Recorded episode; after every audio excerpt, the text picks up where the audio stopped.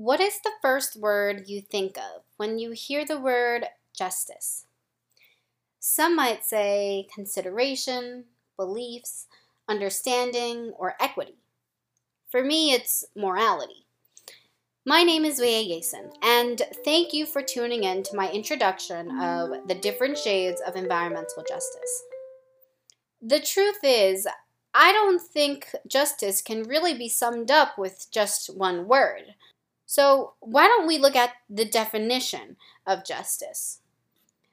The Merriam Webster Dictionary states that justice is the maintenance or administration of what is just, especially by the impartial adjustment of conflicting claims or the assignment of merited rewards or punishments.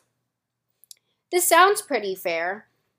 So basically, if there are two people with opposing opinions, they can debate and there's a third party that can come in and make an impartial decision. But let's be honest, who can really make impartial decisions in this world? I mean, everyone has an opinion on everything. And what if one side can't fight for themselves? Now, you might be asking, why does this even matter? Well, there's one living entity that faces both of these problems all the time, and that's the environment. So, what is justice for the environment? Or more specifically, what is your definition of justice for the environment? Now, keep the definition you have in the back of your mind, and let's see if your view changes after everything you hear in this podcast.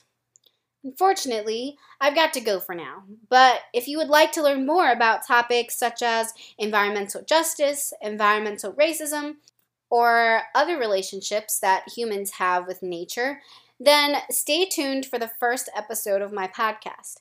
Good morning, afternoon, or night, and thank you for tuning in to the different shades of environmental justice.